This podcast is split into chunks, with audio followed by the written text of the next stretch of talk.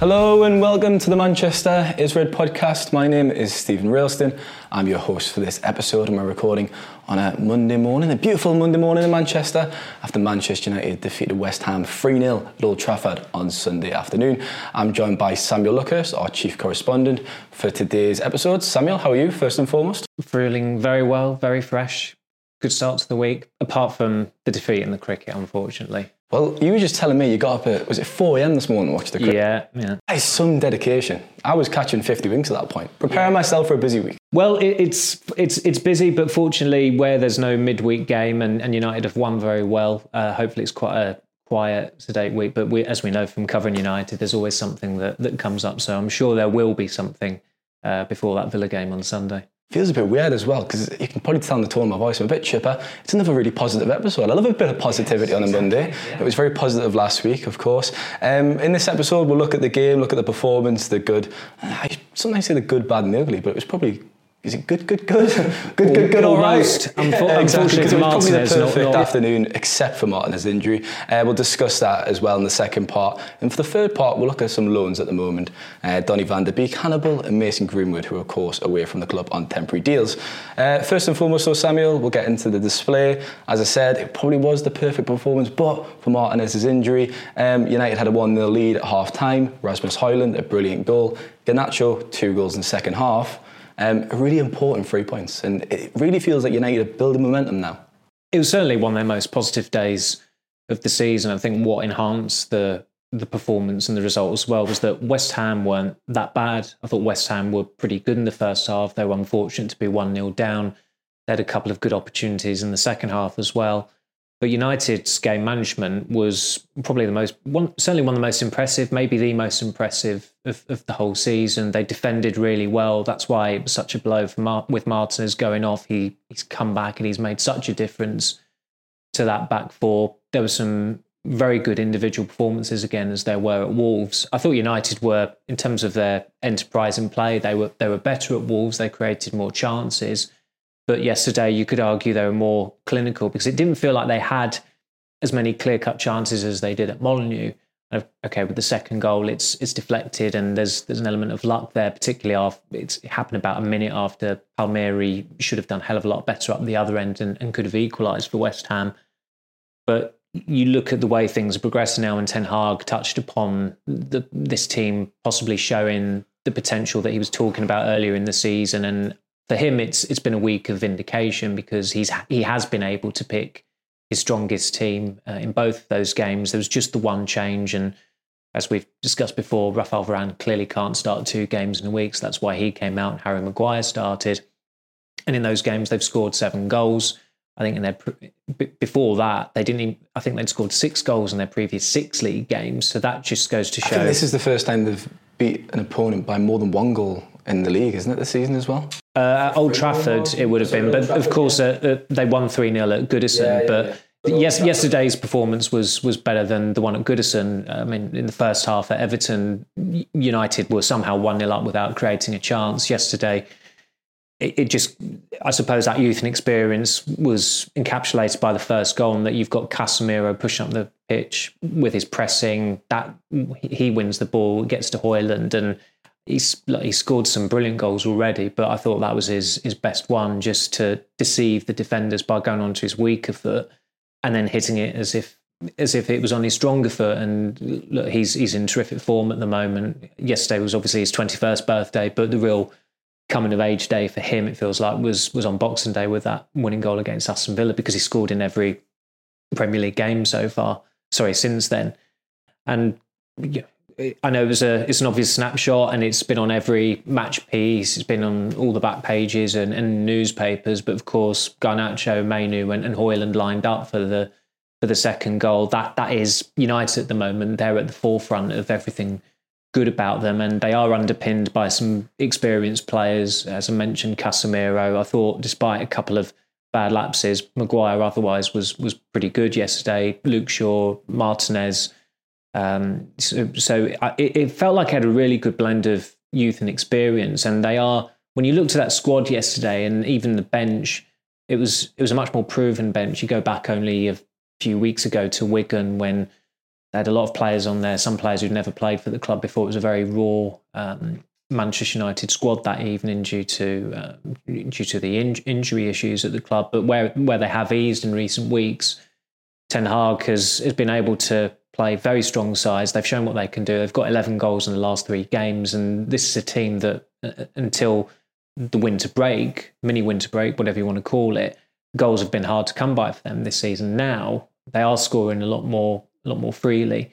Uh, the goal difference column it's still in the minus numbers, but looking back on their performances last week, probably should have been in the positives given the chances they had at Molineux. So it was it was a pleasant change actually to go to Old Trafford yesterday, um, feeling quite you know with a bit of a spring in our step and feeling positive about United. And it was a, it was a difficult game against West Ham, and maybe the scoreline was a little bit flattering on United. As I said, I thought West Ham. I mean, Moyes said afterwards that West Ham played better at Old Trafford than they did against United at the London Stadium, and I'd agree with that. But of course, they they won that game two 0 and that's that's what football can be like. But it's it's a it's been it's been a really really good start to the month to to have won at Wolves who had a terrific result yesterday and were in really good form going into the United game, and then to have beaten West Ham, who of course were above them in the table before yesterday you can't ask for much more. It's Højlund's 10th goal in all competitions. I think probably his best actually this season. Yeah. And as you said, shifting it onto his weak foot, lashing it home, it was his finish of someone who's really playing with confidence at the moment. We've wondered on this podcast, we've speculated when it was going to click. We could all see the potential, we could all see his quality, but it's now coming into play, isn't it? And he's really starting to bear fruit and actually have some end product in front of goal. Um, would you agree that was his best goal uh, yes. so far? Yeah, I, I wrote that in my, my piece yesterday. The I suppose the Galatasaray goal when he ran from the halfway line and he, he, he made it a one on one and that little dinked finish that that that stands out. Of course, the the volley against Villa was terrific. But uh, what's what's good about him is that he is scoring some brilliant goals, but he's also scoring some really scrappy goals. And I remember Solskjaer when he was United manager, he said that he wanted Martial to do that more. And he scored pretty goals, though, wouldn't he, Martial? He was. He, he, he was. He was a more. He was. He was more of a. yeah, he, was, he, certainly scored some some pretty goals. He, he, didn't really get himself in harm's way very often, um, which which isn't a surprise with him. But those those kind of scrappy goals, like I the think goal strikers Wolves was a, a, traditional number nine. Yeah, just kind of just got his body in the way. Strikers should savour them yeah. as much as the great goals, and I think Højlund does. Like I was speaking to a fan yesterday, and they said that what they also especially love about Højlund is that whenever he does score, he looks absolutely pleased as punch, and not every that's that's not always the case with with players for for whatever reason, not just at United but other clubs. But he's he's really hit his stride. I feel when when you look to the the, the, the team against Wolves last week, Wolves obviously play with a back three. You you half wonder is he going to be isolated? He wasn't isolated at all, and uh, Ten Hag said after that game he had to take him off because he was dead, and you get a, you get a shift from him, and that's what's also endeared him so quickly to United supporters. In that, even though there have been times when he hasn't been scoring, the commitment you you can't fault. He's, he's a proper personality, isn't he? We were yeah. just talking before we came on air. Yeah. Um, it's the kind of his interview appearances and the way he talks. He talks brilliantly. Yeah. The way he comes across, his passion, the way he plays. He just runs his runs himself into the ground every game, doesn't he? And that's so endearing as a supporter. Yes, and and look, Ten Hag. I know obviously Højlund changed agents to um, SEG in the summer, who obviously represent Ten Hag as well. But Ten Hag did do his due diligence on him. It wasn't just like, oh, he's he's now wrecked by Kees Vos. Now I'll I'll take. Didn't play for Ajax though. No, no. That the only Dutch association was was Kees Vos. So uh, in, there was a link. There was a link there. Yeah, indeed. It, it, some, somewhere along the line, it, it, had to come up. But he was he was convinced by his character. Uh, he, he, told us in, in, in San Diego and he thought he could handle the he used the word stresses of, of dealing with playing for, for, Manchester United. And you have noticed that with Højlund there have been games where he's had chances he's not taken them and you know, it's not really there haven't been many occasions where his profligacy has, has cost United in a game. And although United haven't been doing well this season I think a, a, a striker they would have fallen to pieces. They wouldn't have been able to recover from that but he definitely has the right he has the right mentality. He does keep on going. Uh, he's got the backing of his manager. He knows absolutely that if he's fit, he's starting, which which also helps. Some players could get a bit too comfortable there, but if you're playing for Manchester United, that there are huge demands on you. He's got to be. I know it was Rashford last season, and the expectation was it should be Rashford this season as the most reliable source of goals. But that's now that's now Højlund's um, uh, remit go, going on. I think if you look at him; he's the number nine, and if you're the focal point, the striker, people are going to look to you to to be you know, bailing United out or boxing off games and and, and being as prolific as possible. And as I said, it, I think it's five in his last six now. And that, that one game that he didn't score in was at Wigan, where he, he did get a bit of stick because could have scored a hat trick, he? Yeah, he, yeah. he missed some very very easy and, and guilt edged chances that evening. But he's he's got some resilience about him. Like the, the manner of his goal against Tottenham was was excellent. It was just bang, and, it was past Vicario before he knew it. Uh, he kept on going at Newport, where he didn't get a lot of service that day, but he still gets a scruffy goal, and you think, good on you. You know, you've kept on going. You're in the right place at the right time, and you've you've killed the game off. So he's he's made a really good good positive start to the year, and also, of course, that one game that he missed recently when he was ill at Forest, they missed him. His his absence was was was crucial to um, to United's performance that night and how, and how disappointing they were. Well, they missed him because there's no one else who can play as a striker. No yeah, you can put Rashford yeah. there, but he sulks and he's just not the same player, is he? I mean, he's not been the same player on the left. And, and and of course, it meant Antony had to start as well, which is which is also going to bring the mood down a bit. I think what has helped Højlund this season massively is scoring those five goals in the Champions League. And I know it sounds like a really obvious statement, but every time someone would discuss his lack of a goal in the Premier League before he scored against Villa, um, he would say, "Look, I've done it in the Champions League. I've done it in European competition. It will come. It will come." And he comes across really confident in his interviews. And strikers have to be done that. Naturally, they have to be confident. And what's also helped them is that link now with Garnacho and Rashford. Ten Hag kind of settled on this attacking front three, and we've talked about this team that is starting to settle down now. And he talks about the word patterns and rhythm, doesn't he? he? Uses them quite a bit in press conferences. But we're starting to see the connection between those three players, and it's really starting to work and help Højlund score goals. Well, I think like he happened upon it, or not happened upon it. That's maybe unfair, but it was Boxing Day, wasn't it, when those three started together with Garnacho on the right and, and Rashford on the left. And although they were 2 0 down at half time to Villa, they created some really good chances in that first half. And yes, Villa were naive with their high line, and I don't know what they were playing at really, but United probably took them to the cleaners in the second half. And obviously, Garnacho got t- two goals. I'd say that was probably his best performance of the season.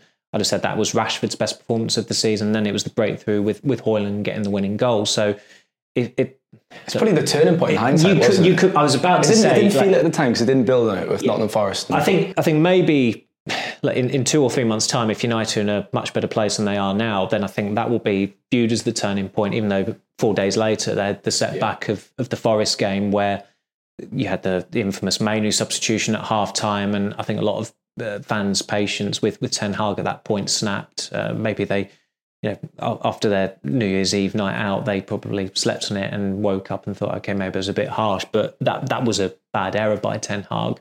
But they have recovered from that um, that, that two week period of not having any games, I think that has done them the power of good because it has allowed players to come back in. Ten Hag said about the build up being ideal for the resumption of the Premier League campaign, where they had a behind closed doors against uh, game against Burnley. Then it was an FA Cup game against a non-league side, which in the end it turned out to be more competitive than anybody thought it would be. But in hindsight, that was probably good a good thing. It was it was beneficial and then they went to Wolves and they were they were terrific. They played their their best half the season. Um, Ten Hag thought it was probably their best best hour uh, of the season, but of course you have to extend it to ninety minutes. That's why that that game um, was as drama laden as it was. But just just looking at the team at the moment, and this is why it's such a shame with with Martinez's injury, and I, I would expect the club to provide an update on that later on, and and hopefully for him it's it's not as bad as it as it could be, but they've got the.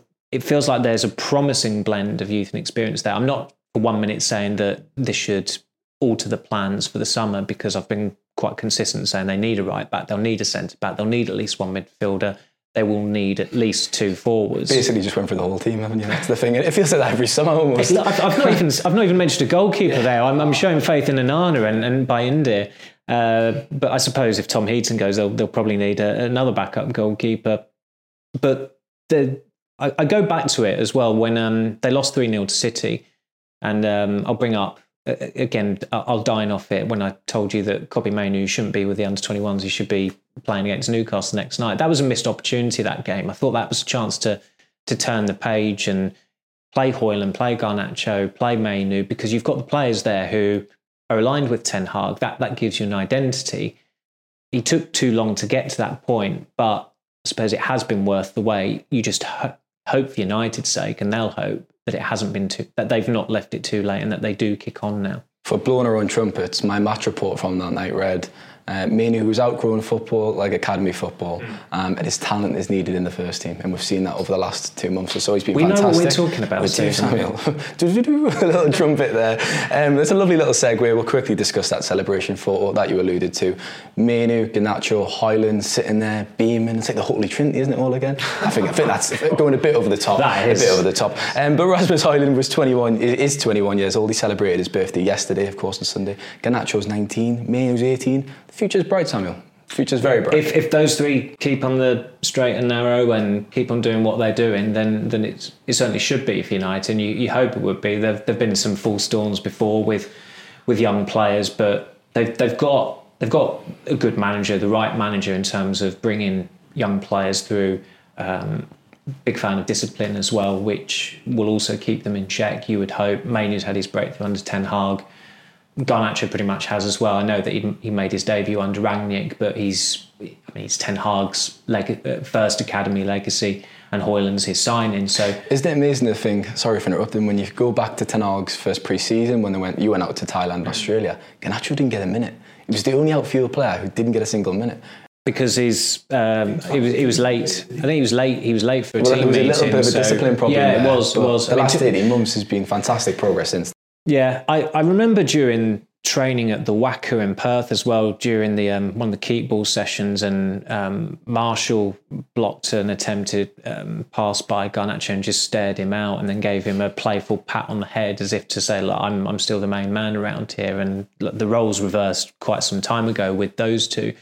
But I remember when Garnacho did come in for his first start, was it against FC Sheriff, I think it might have been uh, in, in the Europa League group stage last season. It was out of the blue. Nobody really saw it coming at all. And it wasn't a case of that it was a dead rubber or anything like that. But he's not looked back since then. And he, he scored his first goal against Real Sociedad the following week. And he's, he's gained Ten Hag's trust quite quickly, I think, especially given that transgression on the on the He's preseason started tour. 19 games in a row now, which is Is it amazing. 18 or 19? nine- I, I Yeah. double checked this morning, Yeah. it's 19. Yeah. Um, which is, it's, it's kind of gone under the radar, hasn't it? He's become Yeah. almost undroppable in this team. I know, as I've, I've said it before, but Ronaldo and Rooney didn't get anywhere near that number of successive starts when they were teenagers at United. And that, that shows you, one, how important Garnacho is to them. Two, there is a lack of seniority players who can ease the burden on, on the younger players. Ronaldo had Scholes, Giggs, uh, Van Nistelrooy in that squad when he came in. Um, United don't really have that. They've got seniority there, but they've not got professionals who are anywhere near as dependable as the players back in 2003. And in fairness to Garnacho, he he doesn't. He's never looked remotely phased by it. He he he's always had a sense of belonging at United. I remember when they won the Youth Cup, uh, and the final was at Old Trafford, and crowd of fifty odd thousand or sixty odd thousand, I think it was. And United fans, that was the night they sang Viva Garnacho, and he he he, he knew what they were singing, and he he didn't look. It wasn't like oh, God. But that, that whole youth cup just was. Oh, that was that's natural. It was his me. stage, wasn't it? Yeah, youth cup. yeah, It was, it all- he was. was the talisman. It was his. He was performing almost for Old Trafford. And I think they, I think in probably four or five of the games they were played at Old Trafford as well. I think they played Leicester, Everton, Wolves in the semi-final, Forest in the final. They were all at uh, all at Old Trafford. So you've got the, the perfect stage to show what you can do. And he stood out, and Mainoo stood out. And look, as as I said, it's it that it's a big of all the pros and cons we've discussed about Ten Hag this season what he is doing with young players is is a real big pro, and he did it at Ajax, and that was one of the reasons why Ineos he are going to really in. like that as well. I actually did a piece on that. That's going to bode well. See at the end of the season if his future is assessed and the state of play, he can go on that and the conversations go. Look what I've done with Mainoo, with Garnacho, and that's only going to help Ten Hag. Yeah, he, I think he can make a compelling case there in that, in terms of look, just digressing sl- slightly, but um, in terms of his recruitment, yeah, it's patchy to say to put it politely.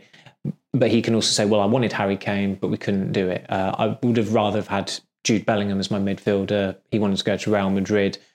he's got to take responsibility for a lot of those players, if not um, all of them who've, who've come in and, and have not performed to expectations or uh, to the level that you'd expect of, of a big Manchester United signing. But his his his track record with youngsters it really really does uh, stack up in his favour. He did it with Ajax, with with De Jong and and, and De Ligt and, and Van de Beek back when Van de Beek actually resembled a footballer. And already there are two players who've come through the United academy and have got have well they're they're, they're starters in the first team. You know you would not drop Mainoo, you would not drop Garnacho. And look what happened when Mainoo uh, was substituted with the game very, very uh, level. Well, it was only nil nil at, at, Forest. It the game went against them, and the story of the night was look what happened when Kobbie Mainoo came off. So. Yeah, that's that's one of the big pluses, and as you said, that picture it, it reminded me a little bit of that, that, that great photo of um, the construction workers in New York lunch atop a, a skyscraper, which was a picture Sir Alex Ferguson had on his wall in his office at, at Carrington, and I think there were eleven there were eleven workers on it. So he obviously drew the parallel eleven workers, eleven players in the football team, and uh, Cristiano Ronaldo evocatively recalled seeing that image as well. So uh, they, they need a few more players to have uh, an eleven worthy of putting on the walls at, at Old Trafford and Carrington. But with those three players, it's I think they've got the nucleus of a, of a team. If like, Højlund told Ty last week in, in the mix zone about that, you know, hopefully we can start our own era. And those three, you you definitely be behind them, and you've got to back them now. Very exciting. It is very exciting. Yeah. Just to end this part, a quick question. So if I've said Garnacho started 19 games in a row, I did fact check that this morning. Um, which game was it? Did he not last start? I didn't word that very City? well. Fair enough, fair enough. That is quite impressive how you've just, yeah. Uh, October 29th, and then he came into the team, Newcastle, Newcastle and the 3 0 Carabao yeah. Cup defeat, and he started every game since then. Yeah. So, fantastic run for Garnacho. Uh, we'll leave it there for part one. We'll be back in a moment for part two.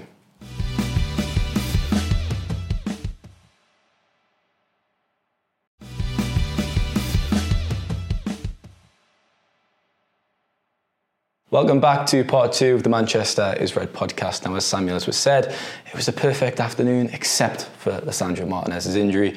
Um, bit of a hefty collision with Coufal. Kind of, he went to go play on, didn't he? Um, he briefly went off, but, but came back onto the pitch. It was decided that he couldn't continue.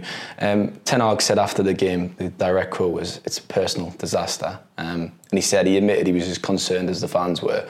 So it could be pretty bleak, the outcome. We don't know yet. As you said, we're recording this on Monday morning, so we could have some news later on the day. But his passing, I think that's so key with Martinez. He breaks the lines and he helps the team in build-up play. So if he's facing another layoff, it is going to be a huge blow, especially after just coming back. Well, there was a point in the first half where Maguire did very well. He got on the front foot, came forward and intercepted the ball, regained possession for United, and it drew applause. And the the applause hadn't even stopped. And Maguire was already telling Martinez, you go there, I'll drop back, because it was an acknowledgement that you're more of an asset in the middle third with your passing than than I am. It's you know. And Maguire's quite a good passer as well, exactly, yeah. exactly. I mean, it was. I know Maguire relinquished the captaincy uh, last year, but it was it was a good form of leadership, I thought, and that was that's a big compliment for Martinez. But that's an acknowledgement of how important he is to the team in the opponent's half, as and, and he is important in, in, in his own third as well look, I think it didn't get brought up in the press conference afterwards, and, and maybe it'll be a question on, on Friday. But I think the injury happened in the 66th minute, and he didn't come off until the 71st minute, having gone back on. And you have to ask questions as to why was he allowed back on. I mean, okay, it was 2 0. The game wasn't won, and Martinez's character. I was going to say, you just know for a fact he would have said. If his leg was dangling off, he'd still probably say, Look, I want to. But it's the medical staff needed. But the medical staff have got to take ownership of that. And it, it wasn't the only incident. I mean, uh, Areola's uh, collision with Zouma, I can I imagine that was the reason why he went off at half time. But it was, it was strange how quickly that that check was done. Um, again, what what was going on there? And we we saw on Saturday with Michael Olise coming on how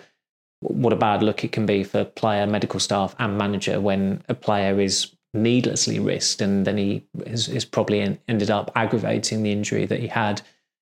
So that that would be the one other question that you'd have regarding the, the, the Martinez injury. Um, look, this this is not an expert uh, insight into it whatsoever. But my, my dad did do his ACL once, and, and he said, and he'll probably end up wrong now having said this, but he said, looking at the way Martins did it and the fact that he actually was walking, he thought that maybe it wouldn't be an ACL just because if he had done that, he would be struggling to walk. That said, Roy Keane did his ACL um, at Elland Road in '97, and um, amazingly, actually went back on the pitch to um, play it out because United had made all their substitutions. So, I suppose there's an element of claw stru- uh, straw clutching that Martinez was walking. Um, I remember when he did his metatarsal against Sevilla, a lot of people were thinking, "Oh, has he snapped his Achilles?" And it was Paul Scholes afterwards who was adamant that if if you've, if you've snapped your Achilles, it's it's a lot. It looks a lot worse than the state he was in. I mean, I think Martinez was carried off by uh, two of the Sevilla players who probably Argent. I don't think that was Argentina helpful though, actually, and it kind of looked like he was, they were helping him at the time. But I mean, the advice, the medical advice is don't you know leave them there until an actual expert comes on. I know it, it They were, was. che- they were two one down and Yeah, wanted to that's get on with the game, didn't I think they? United fans picked up on that as well. Obviously, they came Even back. though it, it looked like great sportsmanship, it's like was. get off. Let's let's try and get a goal, and and they did get another goal and made it two two. But um, look, I, I suppose one of the upsides for United yesterday was that, as I said, although he made two errors that led to to goal scoring opportunities for West Ham, I actually thought Maguire was was quite good, uh, and th- they have got some depth there at the moment. Lindelof's back. Varane obviously didn't start because, as I said, he clearly he, he's Varane. He can't he can't do two games in a week. I imagine he will be starting against Villa on Sunday. Look, n- none of them are none of them are ideal partners for Varane. You'd, you'd want Martinez there. He's Martinez is the one centre back who's absolutely guaranteed of being at United next season. You can't say that about any of the other senior centre halves. That's how how important he is, and that's his his standing in in that department. So. I, I just hope for his sake, given the injury issues that he's had over the last year with the metatarsal, having ha- he had to have two rounds of surgery. He's missed probably six months of football for United, and that's that's meant him missing out. What, what month was the Sevilla game? Was that It was April. Yeah, So, so, he pretty much missed the last six weeks. yeah, so- so he missed the last six weeks. Then he was out for the first bit of the season. Um, obviously, he was back for a bit. He was in pain. Had surgery again. Yeah. He's only just come back. It's it's rotten luck if he's out for another. I know, and it's two very different. Looks like it's two very different injuries as well. It's snapping your, um, fracturing, sorry, your your metatarsal, and then this one clearly it's a it's a knee injury, and I just I just hope it's it's knee ligaments. But I think was it Amad had a knee injury uh, in, in New Jersey against Arsenal, and he was out for what I mean, I- Amad returned to training. I think it was late September, and but he didn't actually return to a match day squad Yeah. until it was December, wasn't it? In, in I Nottingham suspect Forest. with So- Martinez they would want him back a lot quicker. I mean, with Am- Amad didn't even get on the pitch again yesterday, which is, uh, you know, I, I suppose uh, you know certain players have their have their own followings, and I'm sure his followers would have been very disappointed to see Antony come on ahead of him. I think people have picked up on that as well, to be fair. Um, I mean, I was going to ask you about Maguire, but you basically said it all. He had a good performance, he was very decent, and obviously two substitute appearances, Newport and Wolves, but that was his first start since Bayern Munich, since picking up that injury, so he deserves praise. Um, come on then, Samuel, we'll get into Dalot. because uh, for the listeners who don't know, I mean, we had a bit of a debate. There's obviously four of us who cover United for the MEN me, Samuel, Ty, and Rich. And I think it's fair to say, Samuel, none of us are completely sold on either player. I think there is going to, they do need another right back, we can all agree. But me, Ty, and Rich probably lean towards the Wan-Bissaka camp, and you lean more towards the Dalot camp. Now, when he did that fantastic sprint back in the second half, and he made that last ditch block to deny Jarrod Bowen, probably a, a guaranteed goal because Bowen's fantastic. I laughed to myself because I knew I was going to get a message from you, and 30 seconds later, a little notification, Samuel Luckhurst. Of course, you enjoyed that moment, but in all seriousness, it was a fantastic recovery from Dalot, wasn't it? He's he's been playing well uh, of, of late. I think. Um, I thought he was very good at Wolves. He's he's been available for pretty much the entirety of the season. He's not had a single injury. There aren't many players in that squad who haven't been injured, but there must be something in the water in Portugal because Bruno Fernandes has still never missed a game through injury for United, and Dalot has had in in the last few years, pretty much since he went to AC Milan on loan, he's barely been injured. It's the It was- effect, that. It's the yeah, possibly. Of course, he he got injured at the World Cup last season, and then he had a recurrence of the injury when he came back to United. But I think overall, he's. I did a piece on him recently that, that detailed like how how few games he's he's missed he, he barely missed a game when it was the Solskjaer Rangnick season. He's not missed a game this season through injury. The only game that he wasn't available for was, of course, at West Ham through suspension, which was a ridiculous double yellow double yellow card from a grandstanding referee. And as I wrote in my piece yesterday, when when Dalot firmly cements his place at right back, which he has at the moment, Wan-Bissaka goes missing, goes AWOL, and I don't think that's a coincidence. And I've, there was one of our uh, former colleagues, Tom Bristow, was was also in your camp as well, and he said um, he said Wan-Bissaka is the better passer, and oh, I, th- I thought you implied with that message he thought Dalot was better. I I don't think even our um, our colleague Carl Anker has probably ever done a piece on Wan-Bissaka's passing. I mean, I'm thinking what. What, what, what, what is this passing? Yeah, has, has anyone, has anyone done a YouTube compilation on Wan-Bissaka's It's not something that stands out when you think of No, Wan-Bissaka. is no. Look, he, he he had a pretty good 2023. He came back, did well, and amazingly, he's he seems to be the only uh, fullback at United who, who who gets on with Antony. Like they had a decent rapport last season, and he did do very well in the second half last season, particularly given what a write off it was uh, before the World Cup. But there's a reason why Dalot got a new contract last season, and there's a reason why they've extended Wan-Bissaka's contract um, this season. That's with a view to selling him in the summer. I mean, is if they were to give Wan-Bissaka a new contract under Ineos, you might as well sack whoever's on the board at Ineos because that is just something that Ed Woodward would do. Big statement. Well, it, it's not a big statement. Who, He's- he's who, is, been- who, is, who, who was the first choice left back for ah, 10 of the 12 months in 2023? What, Luke Shaw?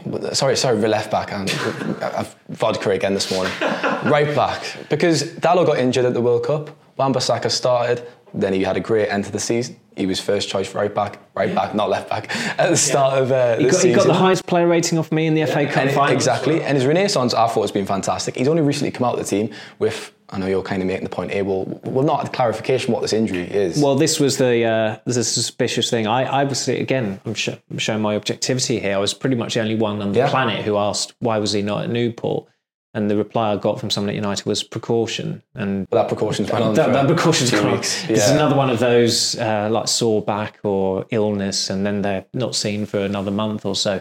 At the end of the day, you are going to have to have an upgrade on either right back. I know we've kind of debated that Yeah, both of them and I've, I've I've said this we all agree on that. I've said this quite consistently all season that come the summer they need to be signing a right back, and it's got to be a right back who's going to be competing with with Dalot. You want healthy competition there.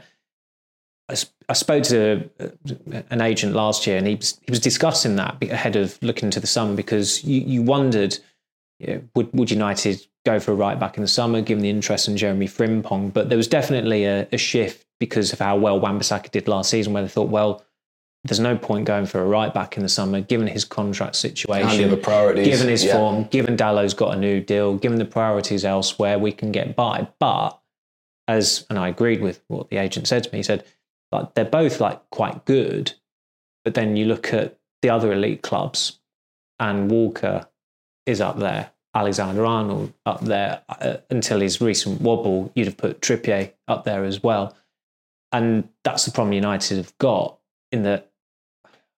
You know, with with Dalot, has has he has he got that higher ceiling to reach those heights? I'd probably say not.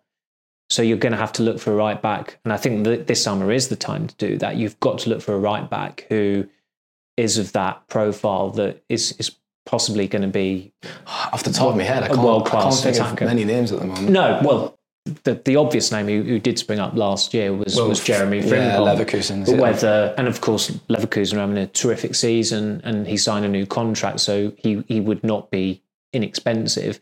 But also, are Ineos going to think, yeah, we'll go for another Dutch player? Like there's there's a red flag already there. But if he wasn't Dutch, which I know is a, is a strange thing to say, you'd look at him and you think, you know, he, he Apologies to actually any Dutch ticks- people on this podcast. It's nothing personal. no, it isn't. It isn't. It, it really, really isn't. The, Um, but he, he does tick all the boxes. So it'll be it'll be interesting to see how that how that plays out. But as as I've said with Wan-Bissaka before, he would get in most Premier League teams, and I don't think United would struggle for a market for him in the summer either. I would he, I could, would see, I could see him go to West Ham. yeah, I, I'd say I was about Yeah. to say he'd be an upgrade at West Ham, uh, Crystal Palace, going back there.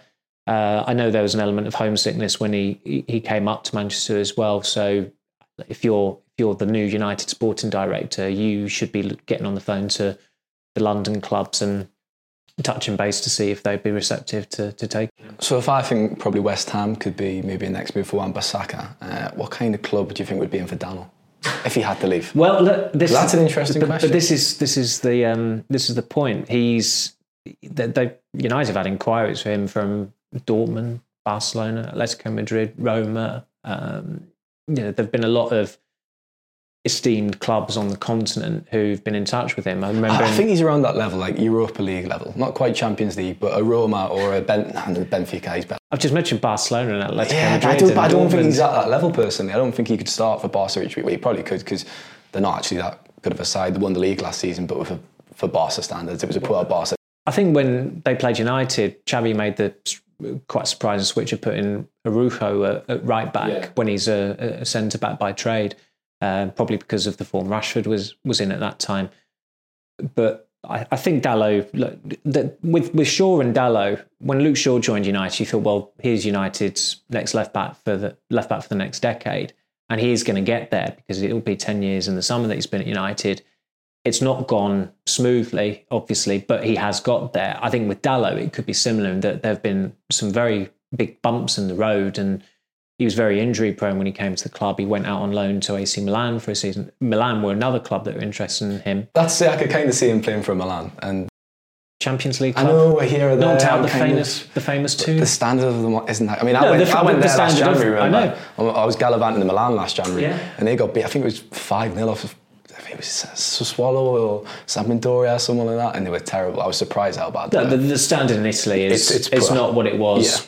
20 years ago or, or 30 years ago. And there's a reason why United were dumping quite a few rejects there um, a, a- a few years ago. Smalling, Darmian, Sanchez, It was United revolution in Milan, wasn't it? Really? Yeah. And it worked because I think both teams had successful seasons. Indeed, yeah. indeed. In terms of what the result means, then Samuel up to six on the table, um, six points off Tottenham now in fifth. Yeah, it was a good result at Goodison for United. Aston Villa and Tottenham have had, had a little bit of uh, a wobble in recent weeks, and United have kind of got this momentum.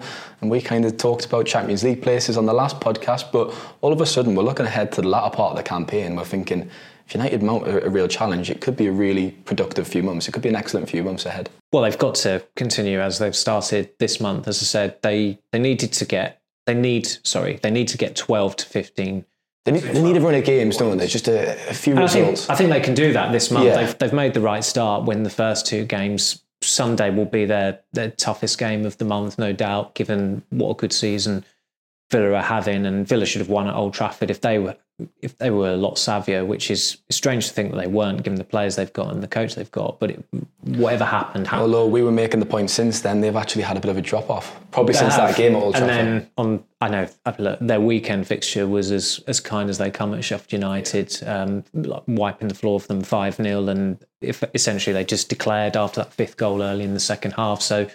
Uh, they- they'll have had an eight-day breather. They've they've got returned to winning ways, and when you look at Villa's team as well, it it's an objectively good good team. There's a lot going for it, and a lot of threatening players. They've become a much tougher side for United to play against since Emery came in. His first um, his first game in charge of Villa last season was was against United, and they they finally beat United at Villa Park in in the Premier League since since 1995. But in terms of United's form, as I said, they've they've got to be aiming to get between 12 and 15 points this month to be in with a shout because Tottenham are definitely erratic. They they concede they concede a lot of goals. I think they might have conceded more goals than United in the Premier League this season. The goalkeeper seems to be getting targeted a lot more now. He's I think he's a very good goalkeeper. Vicario has been a good signing, but there his his very obvious kryptonite is set pieces. Isn't it strange though that the narratives between the two teams, we discussed this after the 2 2 draw. I mean, it's only six points. I know that's two wins, but we've, it's just been so depressing almost for United this season. There's been so much going wrong. Tottenham, and we've said Ange Postecoglou's been this media darling, there's been so much positivity. And yet United are two wins behind. Well, yeah, I, I But, but then also at, at that game at Old Trafford, Tottenham were objectively much the better side. Yeah, the Tottenham were impressive at Old Trafford, but I've I I said I think I'm gonna put the tweet out after Tottenham went out of another cup competition to City that that they are the most overhyped team I can ever recall, uh, who do absolutely the, the, the square root of f all most of the time. They've won two League Cups in the last 30 years, but under Harry Redknapp, under Pochettino, probably under Andre Villas-Boas as well, uh, now under Ange Postecoglou, it doesn't take a lot for people to hype them up. And look, I, I think Postecoglou has been a brilliant appointment. I think he's doing a brilliant job there. If they finish in the top five, they'll have had a very, very good season given their starting point. But the whole like, oh, Big Ange, and these these are these are colleagues of ours who are calling him Big Ange.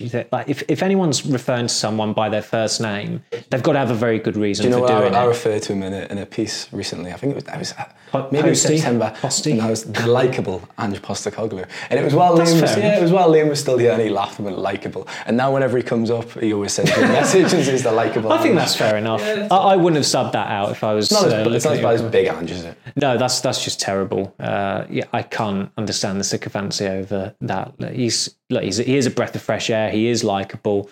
Um, you feel like he's he's engaged when when he's speaking during a press conference, and his his coaching cachet is a lot better than than people thought um, at, at the time of his appointment by Spurs. But you, you have seen with with Tottenham of late that, that there are definite chinks in their armour, and that's why it was so poor of United that they only draw against, drew against them with with the players that Spurs were missing. United should have been winning that game. United they didn't. They But didn't. I've. I've said this a few times on the podcast the day after that game. We spoke about it almost as if it was a defeat. It was a draw, but the performance was so disappointing because Tottenham rocked up without the best players and they still were much the better side weren't on that day.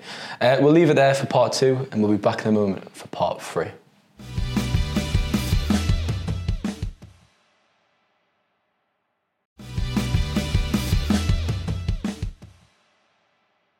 Welcome back to part three of the Manchester is Red podcast. Now, Samuel, we're going to look at a few uh, loanees in this part Donny van de Beek, Hannibal, uh, Mason Greenwood, and anyone else you want to mention, feel free.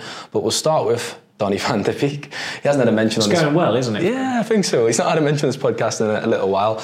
He was an unused substitute at the weekend in a 2 0 defeat to FC Cologne. He's obviously on loan at, with Frankfurt. We looked at that deal and the way it was actually organised and structured, and Frankfurt have the option to make it permanent, but, but they might not even do that. Might not. I, I think there's a very good chance they've Not been a already, already declined it. He's he started the first three games, and I think his his removals, his substitutions became earlier and earlier. And in the third game, he was taken off at half So he played 63 minutes in, ah, to be fair, it's, it's very, very similar. 63 minutes in the first, 64 minutes in the second, then he was hooked at half time. yeah. And then he didn't have a kick against Cologne at the He's weekend. regressed, hasn't he? Uh, is he regressed? Well, from his starting point at Frankfurt of actually playing minutes, I suppose he, he has, but That's what I meant. it's just just him as a as a footballer. It's it's a shame what's happened there. It, four years ago, he was he was bound for Real Madrid. It felt like. Um, then then COVID happened and changed his course from Madrid to Manchester, and he encountered Ole Gunnar Solskjaer, who, who who didn't fancy him, and he proved at United and he proved on loan at Everton that he wasn't up to it the Premier League. And at the moment, he doesn't look like he's up up to it in, in the Bundesliga. It's it's early days for him, but I just United fans w- would despair and rightly so if first day of pre-season and they put the images out on their social media channels and if if you see Van de Beek in the new training gear under Ten Hag or possibly a new manager or whatever under this new Ineos era, they they they need to get shot of him as soon as possible. It is a shame, though, as you said. I know we kind of make light of it, but he was such a highly regarded talent at Ajax. I think I've talked about that run a few times in the Champions League. It was probably a bit overrated when Ten Hag's team got to the semis because people don't really talk about teams in the light they do with that Ajax team. I remember Villarreal was it the season before last? It got to the semis uh, against Liverpool and they lost. Yeah, they did, And yeah. people don't wax lyrical about that Villarreal team because they lost in the semi-finals and they bottled it in massive style against Spurs. A two-goal lead was it, and three-two up in Amsterdam. Oh, Ajax did. Yeah, yeah. Sorry, I thought you were on about Villarreal Seeing still. the Ajax team, no one, people kind of talk about them and glo- hammer them with praise, but why? The, it in the semi-finals. In fairness, they they they beat Real Madrid 4 1 in the Bernabeu and they went to Juventus. Uh, the Does Ronaldo, it, does the? Ronaldo They of bottled Juventus. against Spurs in the semi-final. That's unforgivable. Well, that, that, that did certainly undermine their um, their their, uh, their their Champions League run, and there was that picture of obviously all of the players collapse when after Moura's third goal went in. They they should have got to the final. I was was ready to um, to don my Ajax shirt for the final that year, given that they were playing against Liverpool. But unfortunately, I had to had to go back in the uh, the souvenir box. That was one of the worst uh, Champions League finals in, in recent memory. That I well, you knew you knew who was going to win that yeah. long long before the final took place. That is a shame, and I would like to see him do well on a personal note because he's had just such a torrid time, but he just looks below the standard now, doesn't he? You just wonder what he's good at. Um, Hannibal, he's at Sevilla. Um, a bit of a bizarre start because Sevilla released a statement after his uh, debut and basically said he's not going to be continue, he's not going to be considered for selection. that reverted. He was back in the squad the week later. So um, and didn't come on in that game, did he? Yeah, I think one second there. was a, a new substitute against Osasuna. I've got it. And they're playing here, this evening, which but, we're speaking on the Monday. Yeah, but from all accounts, it's not doesn't really fit with Hannibal's character. Another option to buy that will probably end yeah. up being declined. But when you talk to people, he's supposed to be a likable lad around Carrington. I spoke to um, Birmingham City's former assistant manager yeah. Matt Gardner, and he gave him glowing praise as well. Talked about how much of a good lad he was. So I was a bit surprised to see Sevilla come out and, and, and there's something going on. I think when he made his debut, a friend of mine was was watching it and said that he was he was going spare at teammates and tell essentially telling them what they were doing wrong. And you can imagine how well that's gone down in a dressing room. Manchester United loanee, young lad coming in. Yeah, not a good look. Yeah, well, there's there's that, and and also they're in a they're in a relegation scrap as well. So it's it's not a it's not a happy camp. I mean, going back to last season, how United allowed them to to beat them in the Europa League. It, it, it probably still smarts for, for Ten Hag. They were they shouldn't have ended up losing that tie five. They shouldn't have ended up losing that tie. Never mind five two on aggregate. Um, it look, it's it's it's a little bit peculiar that a lot of United youngsters uh, are going to Spain on on loan because realistically, there's the chances of these moves becoming permanent is is remote. There, there, there, there's no there's no money in La Liga. I mean, Pellistri's gone to uh, Granada I'd be amazed if Granada buy him because United would, should be looking to make a profit on him given his international status with with Uruguay and, and the skill set that he has. But I can't see Granada stumping up. Well, we mentioned that was it on Wednesday when I had uh, a leaving party. Um, we discussed it and said, how much would you actually get for? He was signed obviously for nine million in 2020 from Penarol they should make a profit, but I couldn't actually see them making a profit on him. I think it's probably in the region of nine million is what you'd actually receive. I think you've got yeah maybe some add-ons as well, and this yeah. is the the buzz phrase United come up with. It's add-on, sell-on. Obviously, with, when Hansen Aaron left on deadline day, they didn't disclose what the fee is, which is always telling. If they get a good fee, they'll they'll tell us about it. Um, but as I think also with with Mason Greenwood and, and Getafe I'd be amazed if Getafe stumped up money for him because although although let's face it, there are damaged goods there for, for a number of reasons. Um, United aren't just going to want to give away a player who's who's still going to have a year left on his contract come the summer. It's a really interesting scenario of Greenwood, I think. I mean, in terms of his actual performance this season, seven goals and four assists he's contributed. He scored against uh, Betis at the weekend. And it's a difficult situation because clubs know that United need to sell. We've discussed and said it's best for him not to drive into Carrington on the first day of pre-season. You want to do a, a quicker deal with Greenwood, but that kind of hurts your bargaining position, doesn't it? When you're negotiating with any club that might want him. But if you've got to take the hit, you've got to take the hit. And I know the profitability and sustainability rules are a big factor in United's dealings now. When selling an academy player, as, as Rich has said before, it, it represents a whole 100% yeah. profit, which is probably why Chelsea in the summer will sell Conor Gallagher because they need to raise I mean, the chances are Chelsea won't be in, in European competition again next season. They've got a stadium that is more dated than Old Trafford. It's a lot smaller than Old Trafford.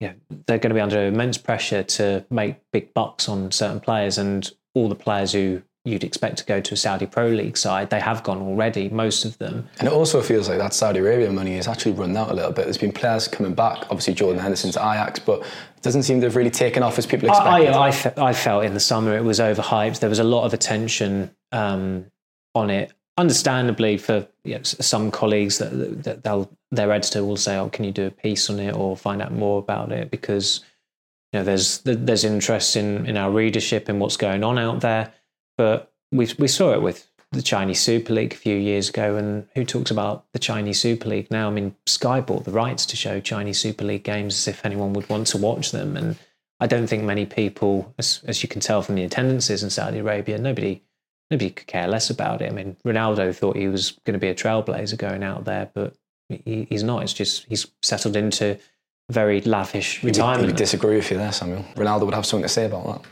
Well, I'm sure he would. I'm sure. Well, I'm sure he wouldn't even care what I I say. But he was never even going back nearly 50 years ago when Pele and George Best were playing in America, and they thought that soccer was going to take off in the United States, and it, it didn't. They had to.